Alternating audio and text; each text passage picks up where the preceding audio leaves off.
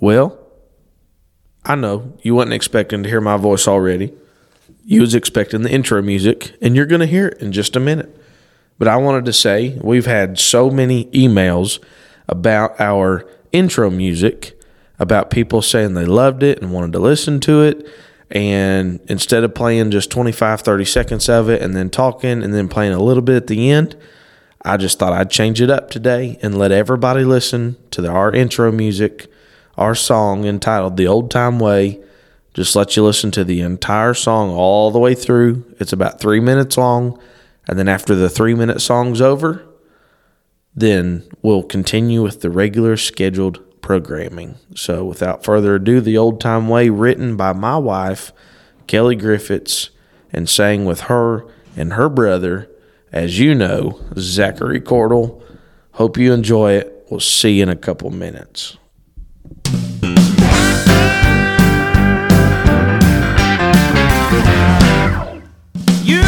Say I live too tight, or that I think I'm the only one right. But I got news for you today that it still takes the old time way. I don't wanna live life on the edge, I'd rather live where the Bible says.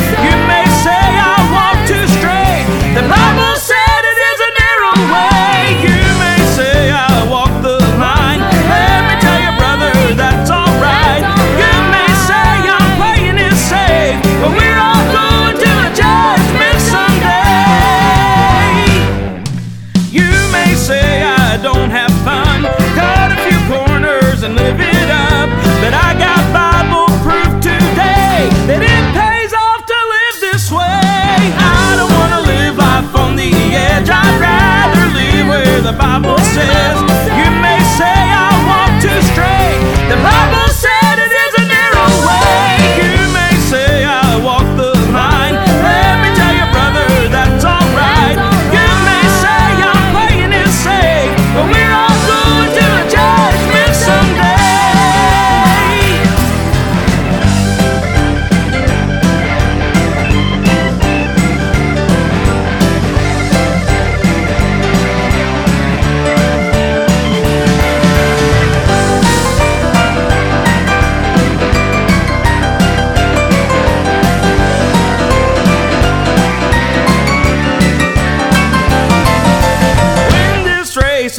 of life I've run, the Lord says to me, my child, well done.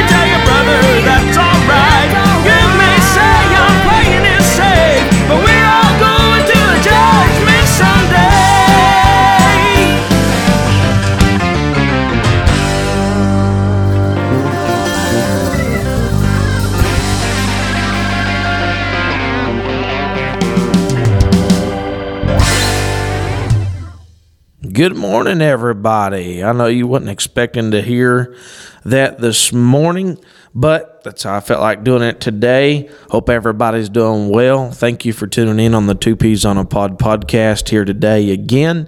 And uh, I tell you, we really have. We've had a numerous amount of emails come to us about that intro song and some of the other music that we've been putting on our podcast, which is my wife and brother in law or our choir CD there at Vanceburg Holiness Church.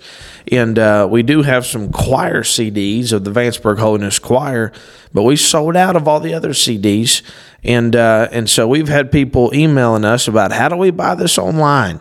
How do we get it on? Uh, we used to have it on iTunes. We used to have it on Google, and, uh, and you used to be able to buy it on there. The the you know the digital version of the album, and uh, but we've ran into some issues, and they kicked it off the platforms because of some new tax law.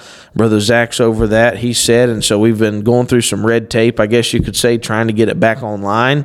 So if you'd bear with us, we're going to try our best um, to get it on there. I don't know how long it'll take, and uh, but really, I don't have no way for anybody to get any music right now, and we apologize for that. But we try our best to change it up on here and uh, and play different songs at different times. And uh, if you listen last Thursday to the Why I Believe series with Brother Joey Holden and myself, we talked about the severity of sin, and that was an awesome episode. Really enjoyed doing that with him. And at the ending, there was another song that my wife wrote called "I'm Saved."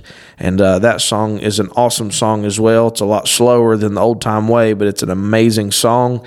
And uh, if you've not heard that one, go back last Thursday and listen to that. But good morning, everybody. It's a wonderful week in the Lord, and it's Easter week. Easter is coming up this Sunday. Thank God that our Savior rose again on the third day. And so this is our Easter episode. And as you can tell, all you've heard is me talking. And that is because me and Brother Zach have found it nearly impossible to record for Easter. We've tried everything in our power practically to try to get some time open to where we could record together. I was actually in Vanceburg for just uh, just four or five days, and we had so many doctor's appointments, and our home church was in revival, and I had to leave because we start revival when this is put out. So, anyways, we've just been so busy we ain't been able to get together. So you've just you're stuck with me today. I'm sorry, but not me alone. We're gonna have some special guests. I got two wonderful preacher friends of mine that are going to be on with us in this episode to talk about Easter. Quickly, I just want to say before we keep going with the episode, and we're going to get a get a special guest on here.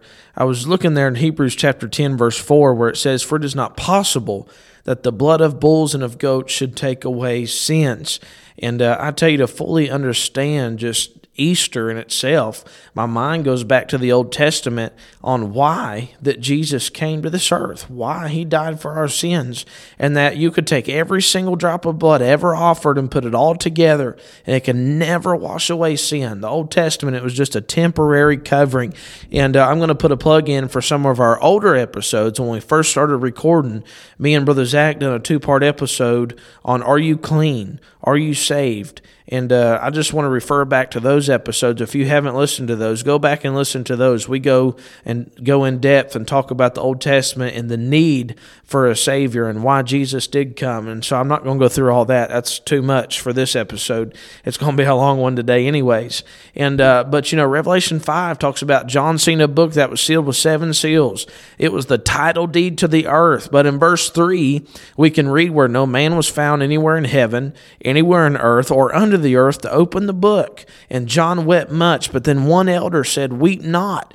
There, weep not. There is a lamb that has been slain. No man was found. Amen. It said no man was found because only a man could save mankind. It had to be a perfect, sinless man to find to find that was worthy to open that book. And Adam lost that deed to the earth. He lost it. They sinned. They'd lost it. But what we lose in Adam, we gain in the second Adam, Jesus Christ. He was 100% God, 100% man.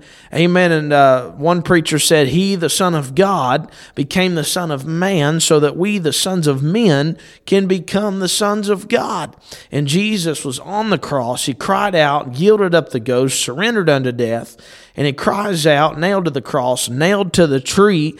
And uh, one preacher talked about how it all started with the tree. Sin came into this world because of what happened with the tree in the garden.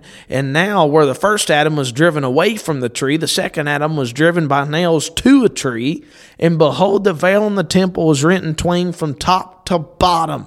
That veil, that separation between God and man was taken out of the way. One cherubim ran to the left, one cherubim ran to the right as the veil was ripped in half. The top was too high for man to reach, but only God the Father could rip that veil in half. That veil was so big. Amen. You can you can read about that, how thick and how tall and wide that veil was, but Jesus screamed out, It is finished. And that separation was gone.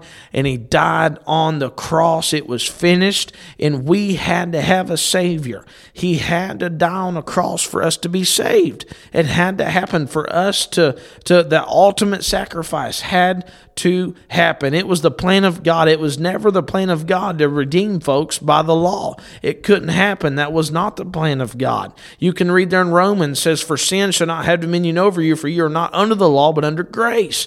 There had to be a perfect, sinless, spotless sacrifice to redeem all of mankind. I tell you, I am so thankful that we have a Savior. I am so thankful He died on a cross, He was buried in a tomb, and resurrected on the third day. All of it for us.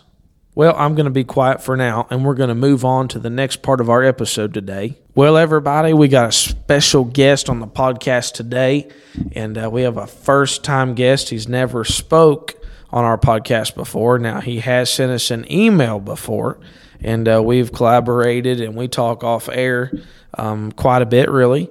And uh, but he's become a good friend of mine, and he's going to come on. He's on the Zoom call with us right now, and he's going to uh, come on and talk to us about a portion of the Easter story. And so, welcome to the Two Peas on a Pod podcast, Potterator, Brother Devin Birdsong. Hey, brother Austin, it's good to be with you, man. So you are you are the host of Pod Me. I am the host, the humble Potterator. Yes, sir. well, you don't have the rest of your crew with you today, but I did ask you to come on for the first time and uh, be with us here for for just a little while and talk to us about a portion of the Easter story you've got prepared for us. Yes, sir. I appreciate the opportunity to come on, brother Austin. And I want to say, first of all, thank you for what you and brother Zach are doing, and I enjoy listening to what you guys do on a regular basis. And we have had a good friendship here that started in the last few weeks due to this podcast. So I say last few weeks, the last few months due to this podcast. So it's uh, it's a privilege to be here today. Yes, sir. So we we talked a little bit about what you're going to talk about today, and uh, you said you felt like talking to us about Simon, and uh, that's definitely a character I think that may be overlooked, if you want to say, in uh, in the portion of this this Easter story. And so, really, I'm just going to turn it over to however you want to start. If you want to read the scripture there, and whatever you want to go, and we'll just dialogue from there. Okay. Well, I'll I'll start off by saying this: the uh, the cross has been at the center of our focus you know in our in our experience with the lord i thank god for that. I think that it is necessary that every christian keeps the cross in focus. And certainly that's been the case in my life. And then i remembered back every year i i kind of go back to this. When i first was called to preach it was several years before i preached my first message but i'll never forget when god gave me my first message uh, I preached it in no, November of 2004. My first message was out of the text in Nehemiah chapter 2, verse number 11, where Nehemiah is going back to Jerusalem and surveying the city there after it had been destroyed. And verse 11 says, So I came to Jerusalem and was there three days. I know you're not supposed to do this. It was early in my ministry, but I took that verse out of context and preached on three days in Jerusalem. It was very poor delivery. The message wasn't that great, but I started my ministry preaching about the cross. And I talked about, you know, if you had three days that you could spend in Jerusalem, I think the greatest three days of events that's ever taken place on earth was in these three days when Jesus died, when he was buried, and certainly on the third day when he rose again. So it is something that has been very close to my heart. And all through the story, many things stand out. I mean, we could right. we could talk for on this subject, but one of the men that caught my attention here several years ago was Simon of Cyrene in Mark's Gospel, chapter number 15, verse number 21. This is speaking of the Roman soldiers. It says, They compel one, Simon, a Cyrenian, who passed by, coming out of the country the father of Alexander and Rufus, to bear his cross. And I know it's not super wise to infer a lot of things in scripture, but we know that what was going on in Jerusalem at the time when Christ died was the Passover. Yes. And every Jewish male would have been their desire as God designed it and commanded it that every Jewish male appears before the Lord three times in a year. Obviously, for those that live far out, it would have been impossible for them to show up in Jerusalem three times in a year.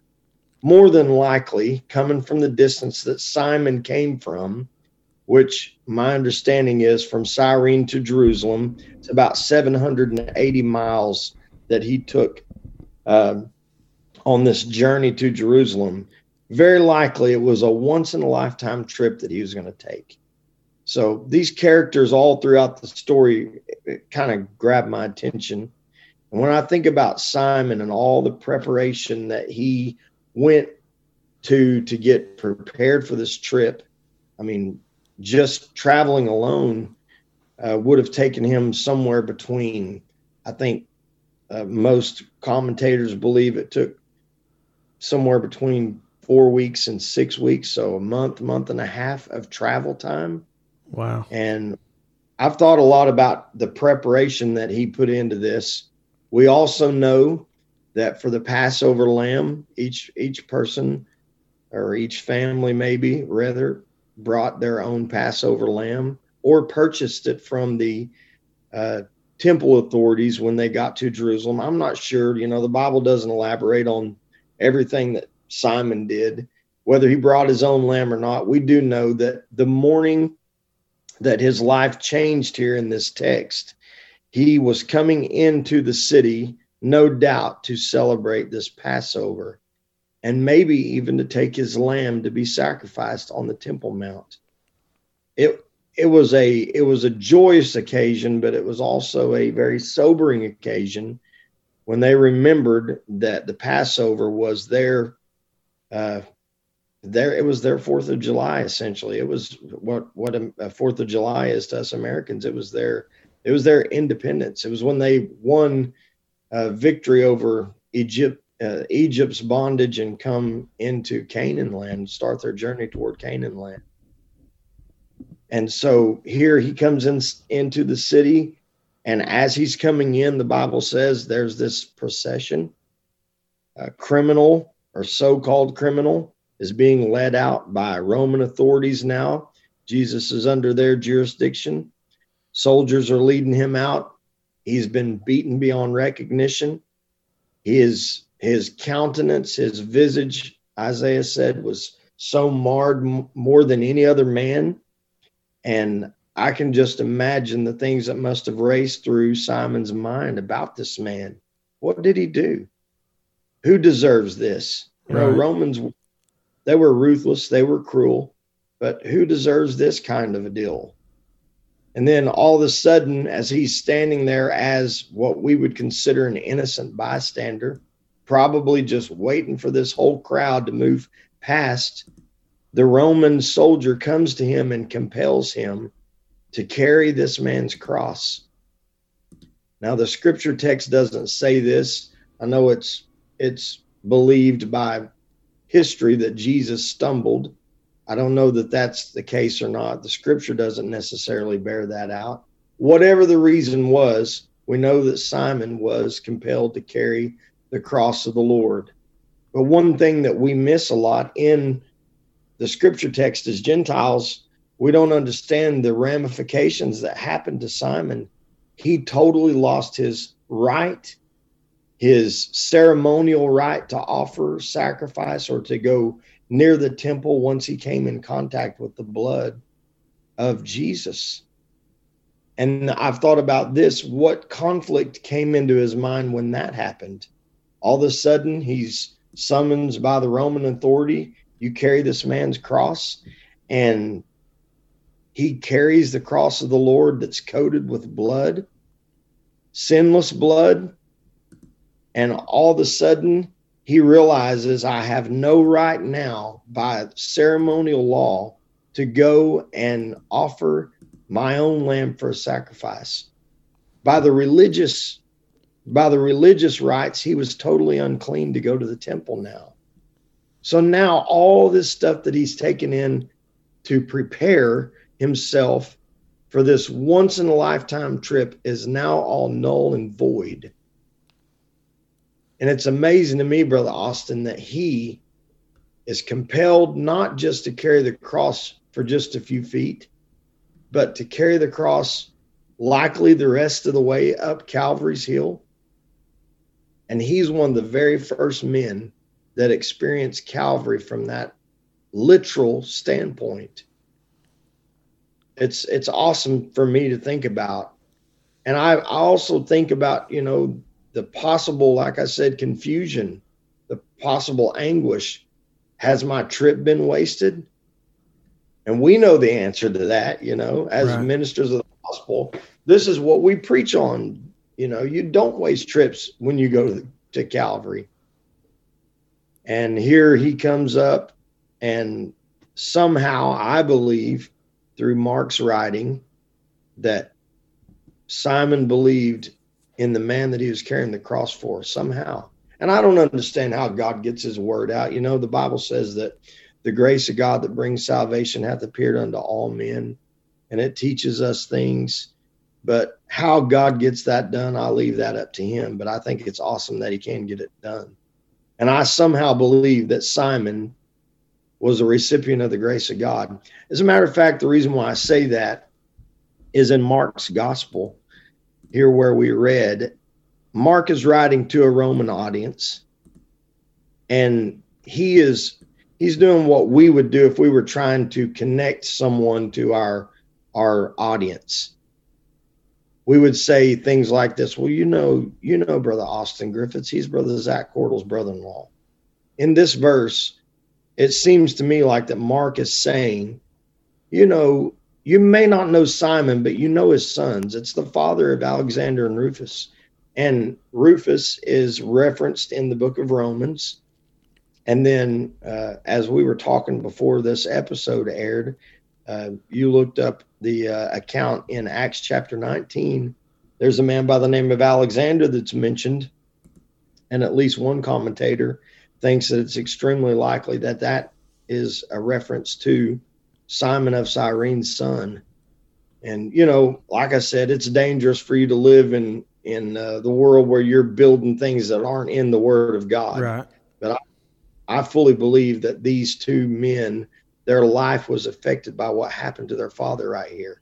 Well, for Paul, for Paul to say that he saluted Rufus, uh, his mother and mine, you know what a there's family connection after right. that. Yes, that very well you know wouldn't have been there had not things went the way it did with Simon, and that just that story. I remember my father-in-law, my pastor, has preached about Simon many times, and uh, just how just what a life-changing experience, an experience that you'll never get over till your dying breath. You'll always remember that. And like you said, it, it, it almost remind me of uh, you know the thieves on the cross that they you know somewhere in the Lord's eyes, um, just maybe and, and the I don't I don't know how to say it, but somewhere that thief on the cross knew he sensed that there was mercy in the midst, and right. that you know there was just there was just that presence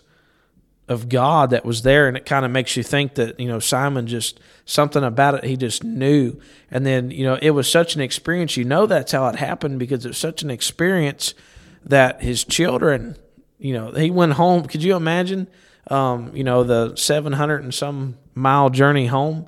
Could you imagine just completely just telling your kids over and over for the rest right. of your life and growing them up, saying, "I carried the Savior's cross."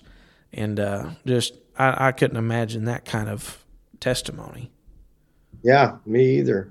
It's it's something awesome to think about, but when we line it up with our own experiences, we do the same thing.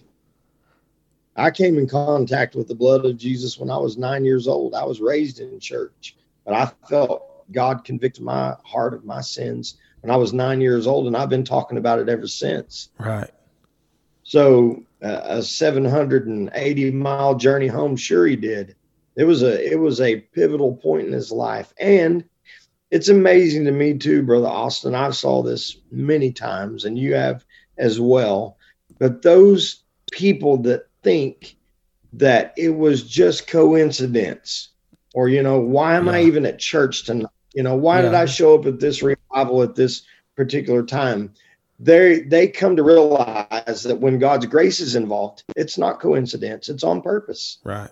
And God's God's providence is is awesome when you think about what links He goes to to show people grace and mercy, and it's it's neat to me to think that what he put his faith in, Simon put his faith in, um, in the ceremonial law. He put his faith in Judaism. He put his faith in worshiping God to the best of his ability.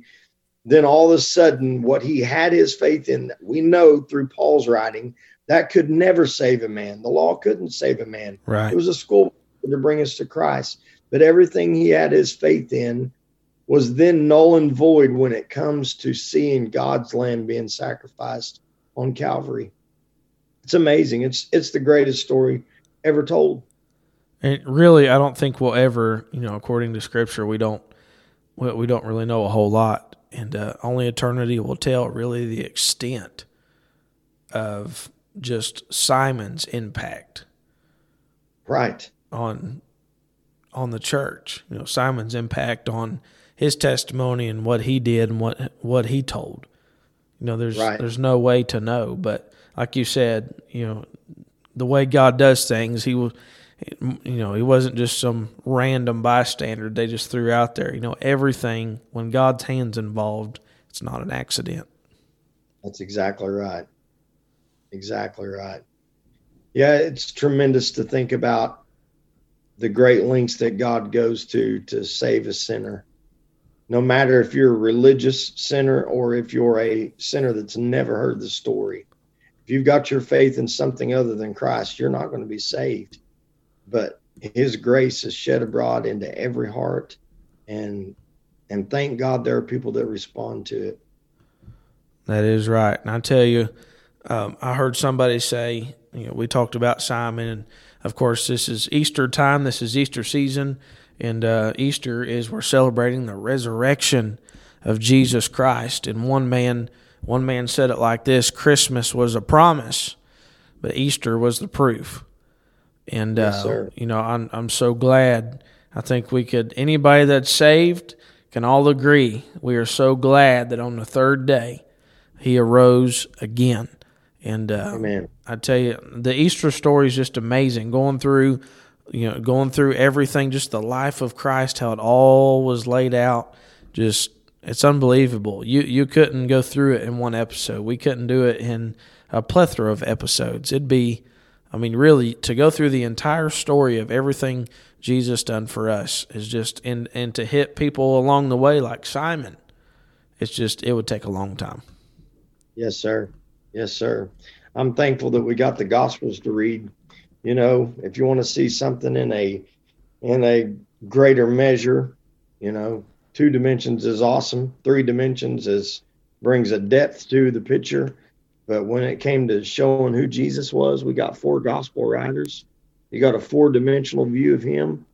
Read the book, study the book, and you'll never, never, ever exhaust everything in the story. Right.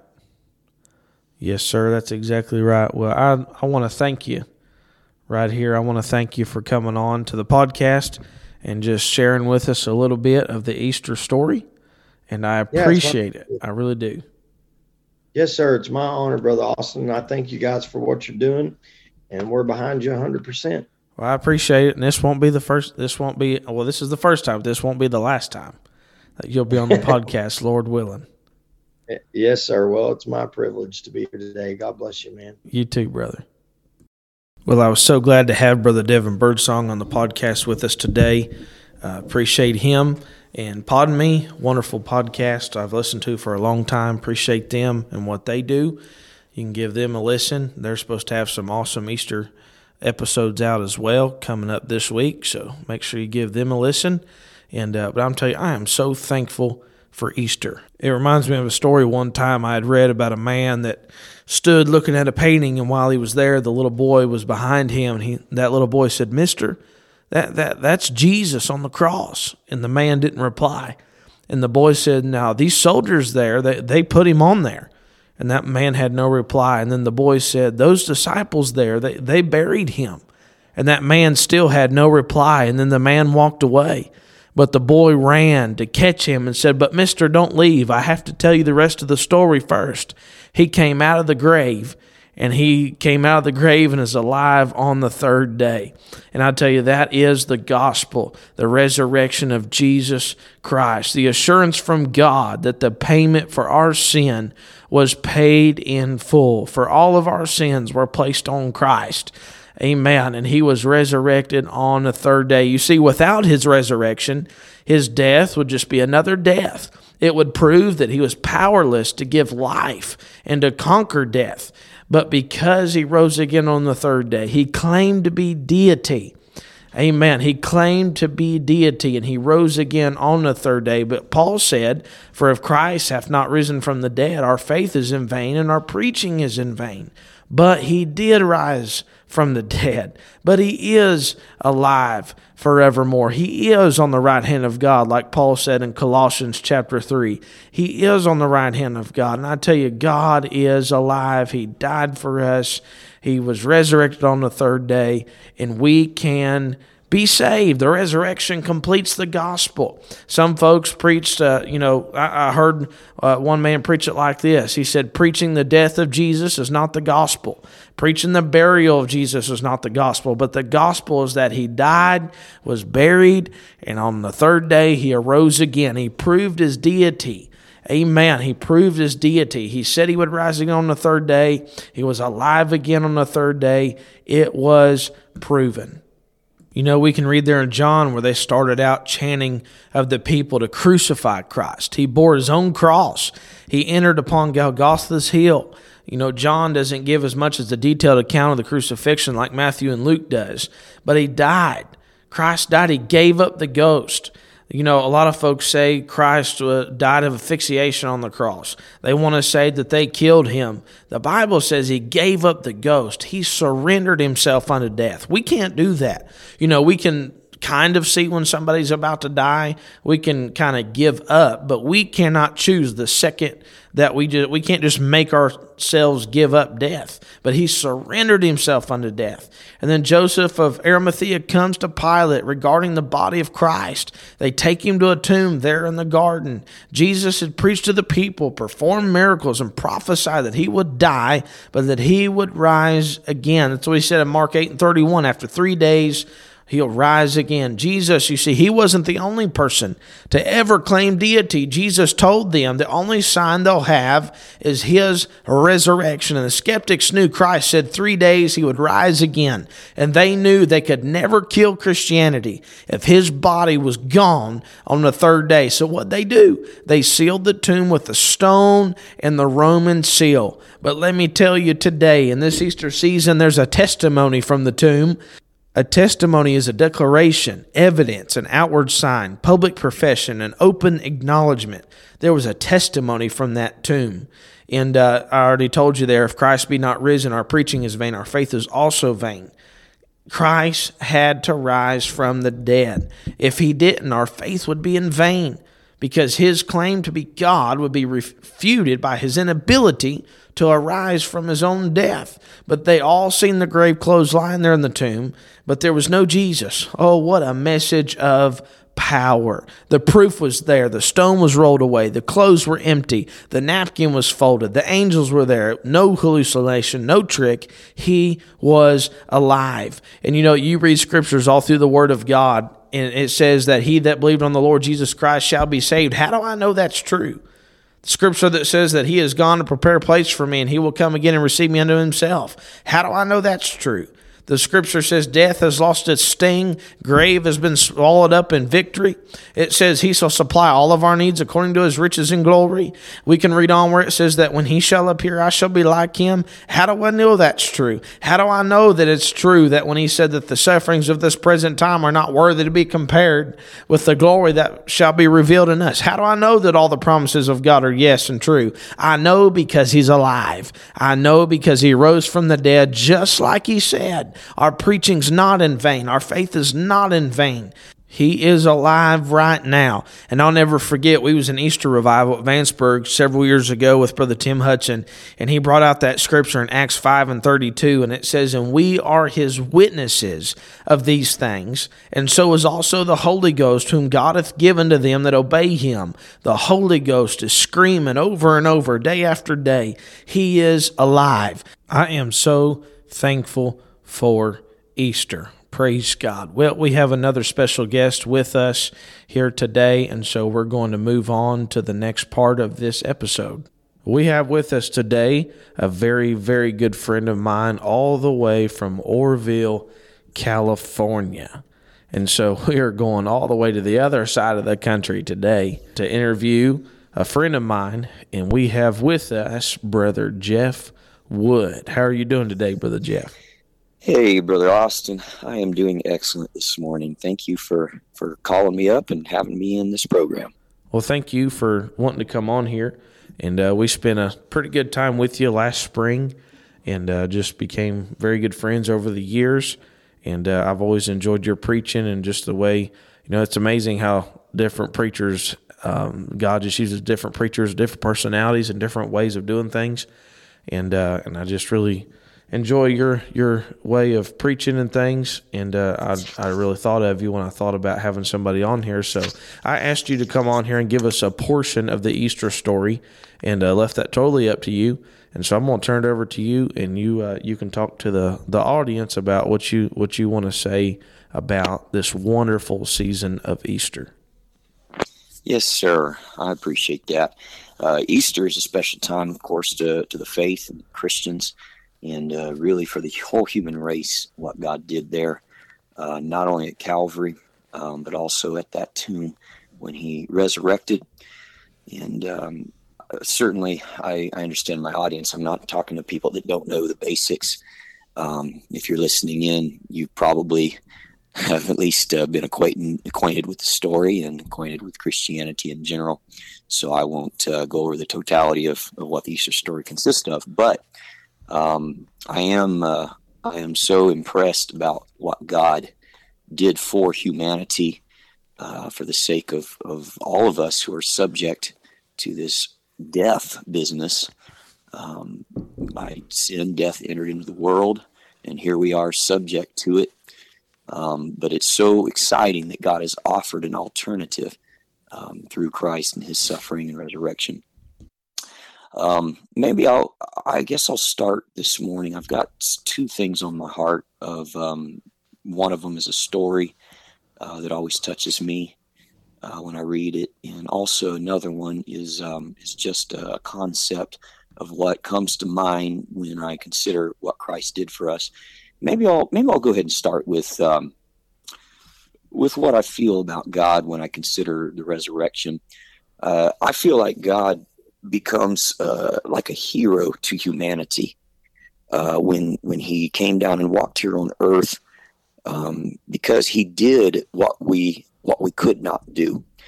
That's what I feel like makes a hero. This concept of, of what creates a hero to humanity and to mankind is uh, someone that can do something that we can't. And we look up to them because they do something that's amazing and astounding.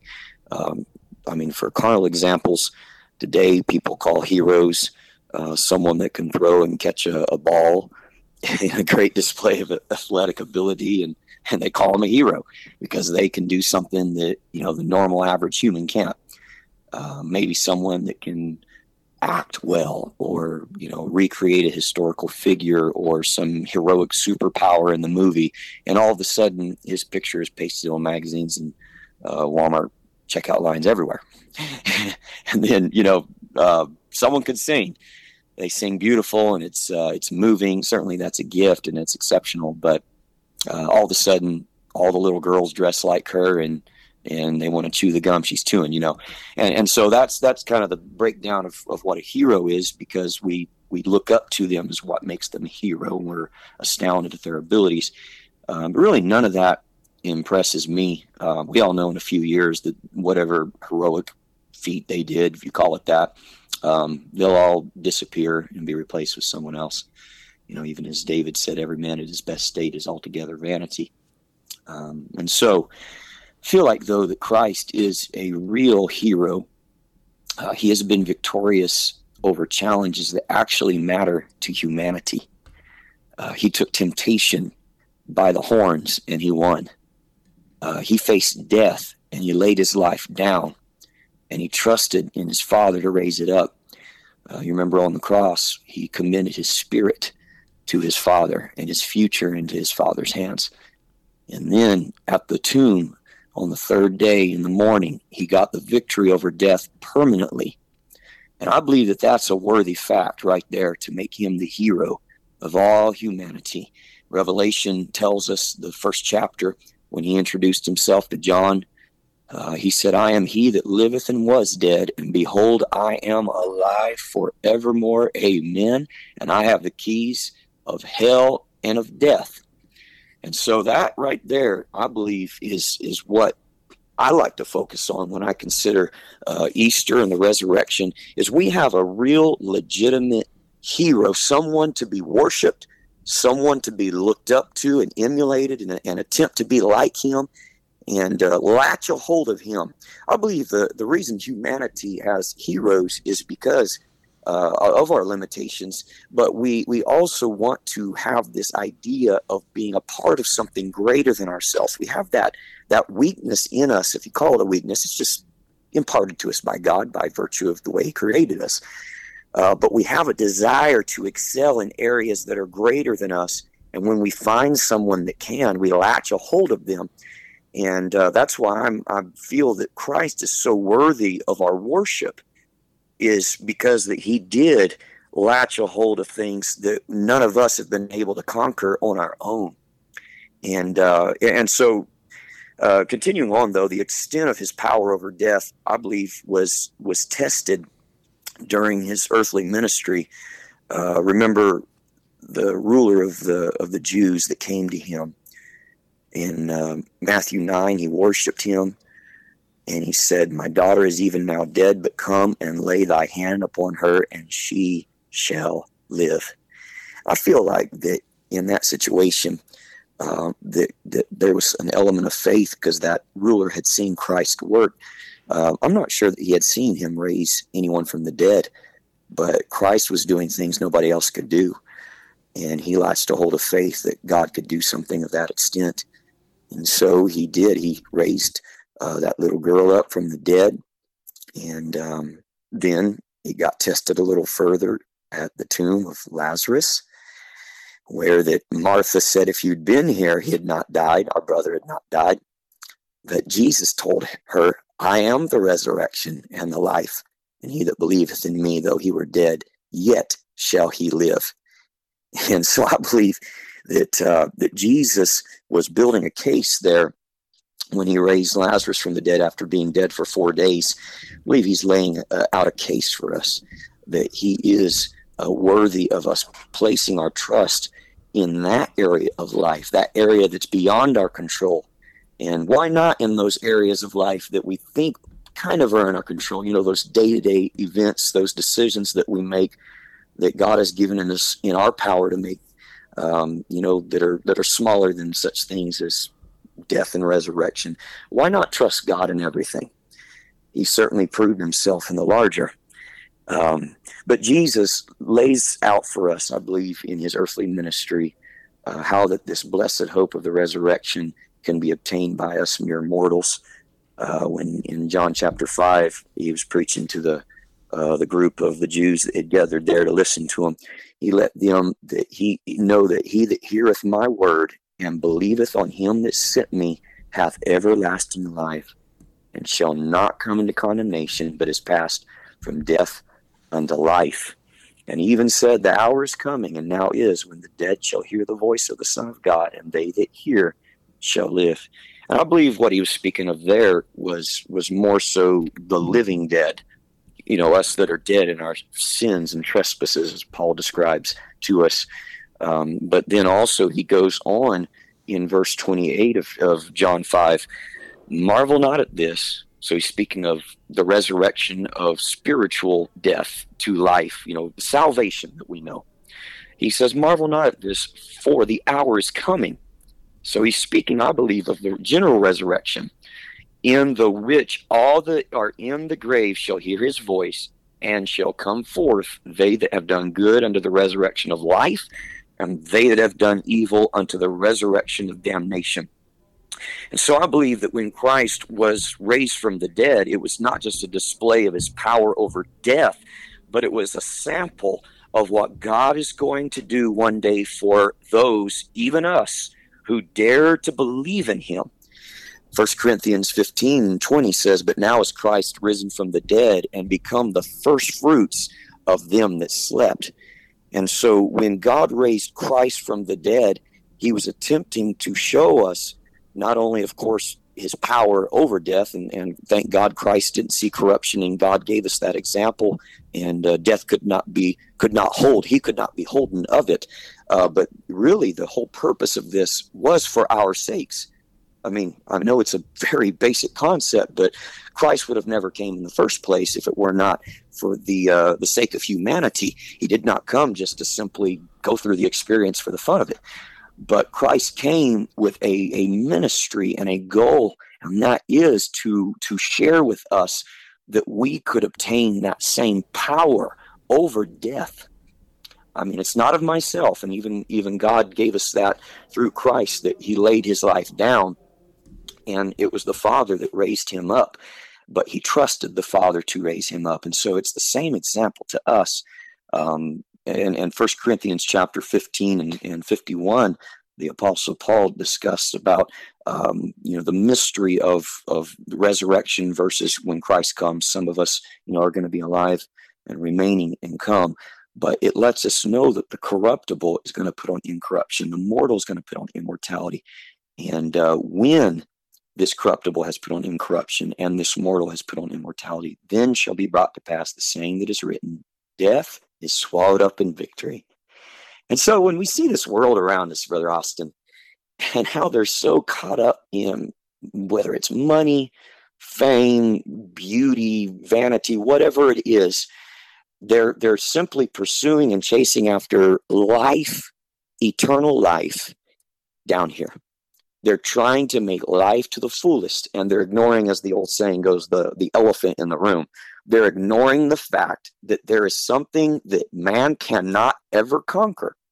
We can never beat death without God's help. That's right. And here, here we've got this awesome, amazing example of, of a powerful God, the Creator, who has resurrected His Son, who not only got victory over death, which which is the ultimate enemy, but down here in this life was victorious over every temptation, everything the devil threw at him. He passed with flying colors and did those things that pleased God always and served his father and did his father's will, never did his own thing, never spoke his own words. It was all about his heavenly father.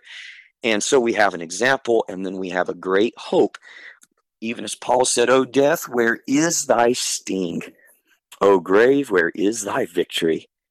And uh, of course, it talks about the sting of death being sin, the strength of sin is the law. But I like that last verse in 57 where he says, But thanks be to God, which giveth us the victory through our Lord Jesus Christ. And so the resurrection is a worthy study, Brother Austin. It's worthy to to examine uh, deeper and, and, and from every angle possible. And that's why Easter is so important is because it is an accumulation of, of everything that the Bible talks about. It is the focal point. It, it ought to be our study and our focus at all times because it is our blessed hope. And without Christ, we are so miserable and have nothing. We have nothing in this life without that hope. Well, it was Paul there in 1 Corinthians 15. You mentioned that that chapter that he said there in verse 14 that if Christ be not risen, then our preaching is vain and your faith is also vain. Yes, sir. And it was D.L. Moody that once said, Never preach about Easter, about the text, without saying God raised from raised him from the dead. Yes, don't sir. just preach the crucifixion. Don't just preach everything and leave out the resurrection. You've got to tell them he rose again on the third day. Because Yes, if sir. Christ hadn't rose, our faith would be in vain. And his claim to be deity, his claim to be God, would be refuted by his inability to rise from his own death. And so we have hope in God because he is alive. You know, Muhammad was found, you know, he founded Islam. He never died for anybody. He's still in the ground. Joseph Smith founded Mormonism and he's still dead. Many many have died, Yes. many have crucified, and many have been buried. Many have been in the tomb. But nobody that claimed to be God could ever rise again on the third day. That's right. That's right. I love songs that um, that shake that over the devil's head. I love it. I love uh, hearing songs about Easter and uh, rejoicing in the fact that all the other tombs, as you mentioned, you can find their bones there. Oh, but in Christ's tomb, there is nothing but a shout of victory. That's right, victory over our enemy, death.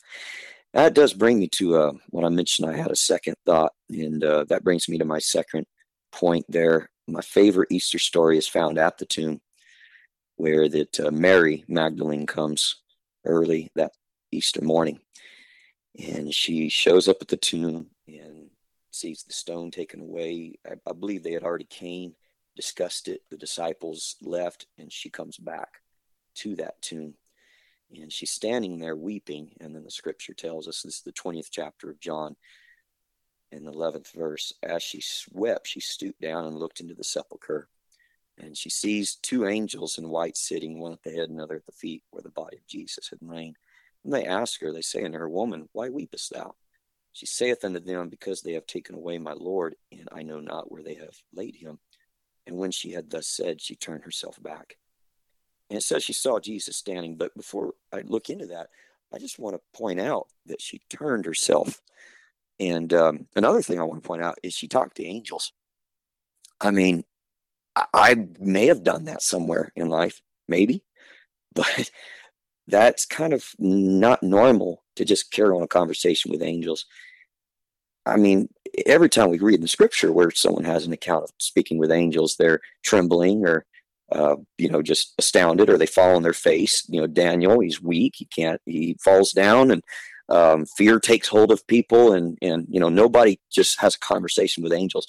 She not only has a you know quick little uh, you know talk with an angel, but then she turns around away from the angel, almost as if it's just I'm done with you, you know. But uh, so she turns and she sees Jesus, doesn't know it's Jesus, and Jesus says to her, Woman, why weepest thou? Whom seekest thou? And she, supposing him to be the gardener, saith unto him, Sir, if thou hast borne him hence, tell me where thou hast laid him, and I will take him away. And Jesus saith unto her, Mary, and listen to this. She turned herself and saith unto him, Rabboni, which is to say, Master. But what I noticed here, here is that when he says Mary, she turns again to him, which tells me the Bible doesn't tell us this, but she has already turned herself away from Christ in order to have to turn back. So she stoops down, sees angels, they say something to her, and she answers them and turns around. Turns away, we should say. Turns away from the ministers that God has sent to comfort and redirect her because she's into this this horrible state of mourning, not only lost her, her friend, uh, Christ is a minister to her of her spiritual needs, has cast devils out of her, no doubt. Uh, she's turned to him over and over, followed him, ministering to his needs. But then she's also lost her hope entirely, lost her hope. And so, over and over in this garden, we see her just turning away from God's efforts to minister to her and console her, comfort her, and restore her hope in his plan. And so she turns away from the angels and sees Jesus, thinks it's someone else, and he says something to her, asks her a question, and she turns. Did you notice she didn't even answer him? She just asked him another question or made a statement, you know, if you've born him, tell me where he's at and I'll take him away. She doesn't answer his question even. And she's already turning away from Christ. And when he speaks her name, she turns back to him. But I just feel like that she typifies the human that is in sorrow and in suffering.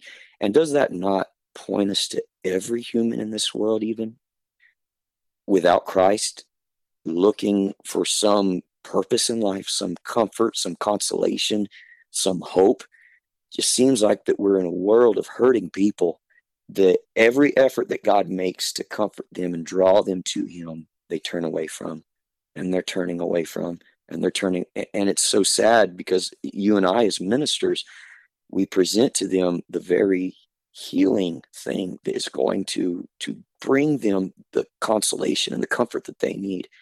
And over and over, I've seen people turn away. But you know what will bring them back, Brother Austin, is that personal touch of Christ when Christ said her name, she knew it was him. And I have seen that over and over. And I believe that is, is the, the most glorious part about God's ministry to us, not just earthly ministry, but today, his ministry to us through the Holy Ghost, is that everyone in this old world gets that personal touch. I can tell you stories, and you could tell stories, and we've heard them all our life where that God reaches down and finds someone that no one can touch, no one can help, and they're so distrustful, embittered, full of, of hate or whatever the story, whatever the situation. And he melts their defenses with a personal invitation. And he did that for Mary and uh, comforted her in such a beautiful way. And, and every time I read that particular passage, I'm I'm just drawn to Mary and to Christ's personal comfort for her. And and I see such a consolation for us as well and such a parallel for what God did for me, for you, and really what he's trying and attempting to do for the whole world. And that is to restore his hope and or or give hope if there is never been hope. Know, there's never been a, that hope in someone's life, but he wants to give people hope in the in the hereafter hope that after death there is life and that if we'll trust god in this life and just sell out to him he has a wonderful future in heaven prepared for us. And that's the essence of, of what easter means to me and that i be not further tedious to you. That's uh, i know we're probably way past our time. That's all right that's the gist of what I wanted to say. And I really appreciate you letting me say something to your, your audience, Brother Austin. And I think you got a great thing going on when you spread such a wonderful message as the resurrection. Well, I appreciate you coming on and telling what you had on your mind and on your heart. And uh, there's a lot of things we could say, and I'm sure you know we're not going to be able to say everything that needs to be said in one episode. And uh, but Easter's just a wonderful time, and I appreciate you and uh, I appreciate you and Brother Devin Birdsong both coming on the episode with me today. And uh, with me and Brother Zach being so busy, I didn't want to have to do all this by myself. That's just, I thought, man, that's just weird, me talking by myself. So I thought, you know what, I'm going to get some preacher friends involved on yes, such sir. a wonderful, wonderful time of the year. And uh, so we're going to suffer here. And uh, I'm just so thankful um, that you all came on, and I just appreciate it. Yes, sir. And God bless your audience and God bless you, sir. We appreciate you. Well, we're so thankful on the podcast today to have Brother Devin Birdsong and Brother Jeff Wood. So thankful to them uh, for being my friends and for coming on today and talk to us about Easter. Thank God for Easter. Well, I think we've broke our record for the longest episode that we've ever had on the podcast. We're approaching 60 minutes. We're at 58 and a half at the moment. So I want to get off here before 60 minutes, but I want to read this to you. The resurrection of Jesus Christ assures us of our resurrection. Look at 1 Thessalonians chapter 4 verse 14. For we believe that Jesus died and rose again, even so them also which sleep in Jesus will God bring with him. For this we say unto you by the word of the Lord, that we which are alive and remain unto the coming of the Lord shall not prevent them which are asleep. For the Lord himself shall descend from heaven with a shout, with the voice of the archangel, and with the trump of God, and the dead in Christ shall rise first. You can read on where it says, But now is Christ risen from the dead. He is the first fruits of them that slept. His resurrection was a guarantee that there'll be another one because when Jesus comes again, the graves will burst open with the saints, and we which are alive and remain will go to be with him. John 14 and 19 says, Yet a little while, and the world seeth me no more. But ye see me, because I live, ye shall live also. I'm telling you, his resurrection was a promise for our resurrection to come. Thank you. We'll see you later.